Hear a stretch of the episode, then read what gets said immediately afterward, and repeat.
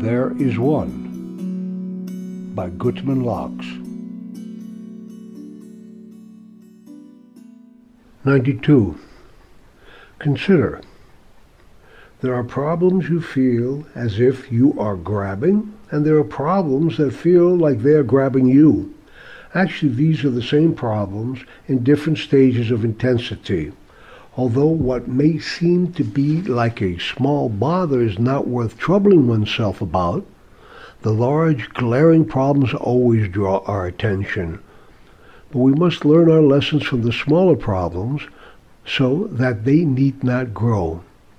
A problem such as a person saying something bad about you is indeed less important than being laid up in bed. But actually, the latter could easily be an outgrowth of the former, since both are really symptoms of something that we did. Whatever happens to us in life, whether it is pleasurable or disturbing, occurs with reason. Since this is so, we should be able to learn how to improve from any given event. If it is illness, one must, of course, follow the doctor's advice. But the doctor does not know the spiritual reason why this particular sickness came. In order to learn this, one must search one's deeds and then turn from the negative action. One may also have to pay damages and ask forgiveness before going on. Although there are definite dangers in drawing conclusions without complete understanding, Still, a calm and orderly appraisal of one's deeds should lead to a constructive appraisal of one's life. Beware of the overly active guilt response. Such a response causes one to neglect the immediate problem and creates a secondary problem of depression due to guilt, a new complication. As discussed above, guilt has a proper place in the universe and should be used constructively. In the case of someone speaking ill of you, even if what they said was obviously untrue, why were those very words chosen to be sent to you? The fact that someone spoke ill of you is enough reason to examine your life. Tracing those very words can give you more specific information of how you erred. If a soft message is ignored, it is guaranteed that a more severe message will follow. For example, when Pharaoh chose to ignore the first plague, Hashem sent a second, more severe one.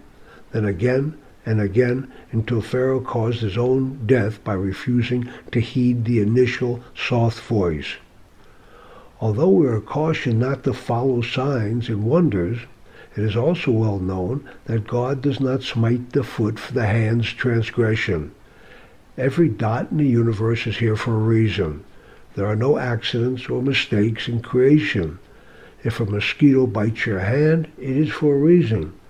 Even the wind does not blow by chance, as many would believe, but by explicit design. Again, the problem comes when someone with extremely limited vision tries to trace divine reason, or even worse, follows the ways of the many types of idolatries found throughout the ages. Such beliefs as bread fell from his mouth, so he'll have such and such a day. Or a deer crossed his path, so he must change directions. These are actual historical practices that are extremely dangerous and can easily lead to madness. Such absurdities are the foundations of many superstitious religions and have been instrumental in feeding many centuries of darkness covering a huge portion of the face of the earth. When evaluating one's bumps and bruises, go slowly and try to move away from pain. Look at your behavior and then try to compare it to the truly great sages of your generation. Try to align your life to theirs. This should assure you a more pleasant journey.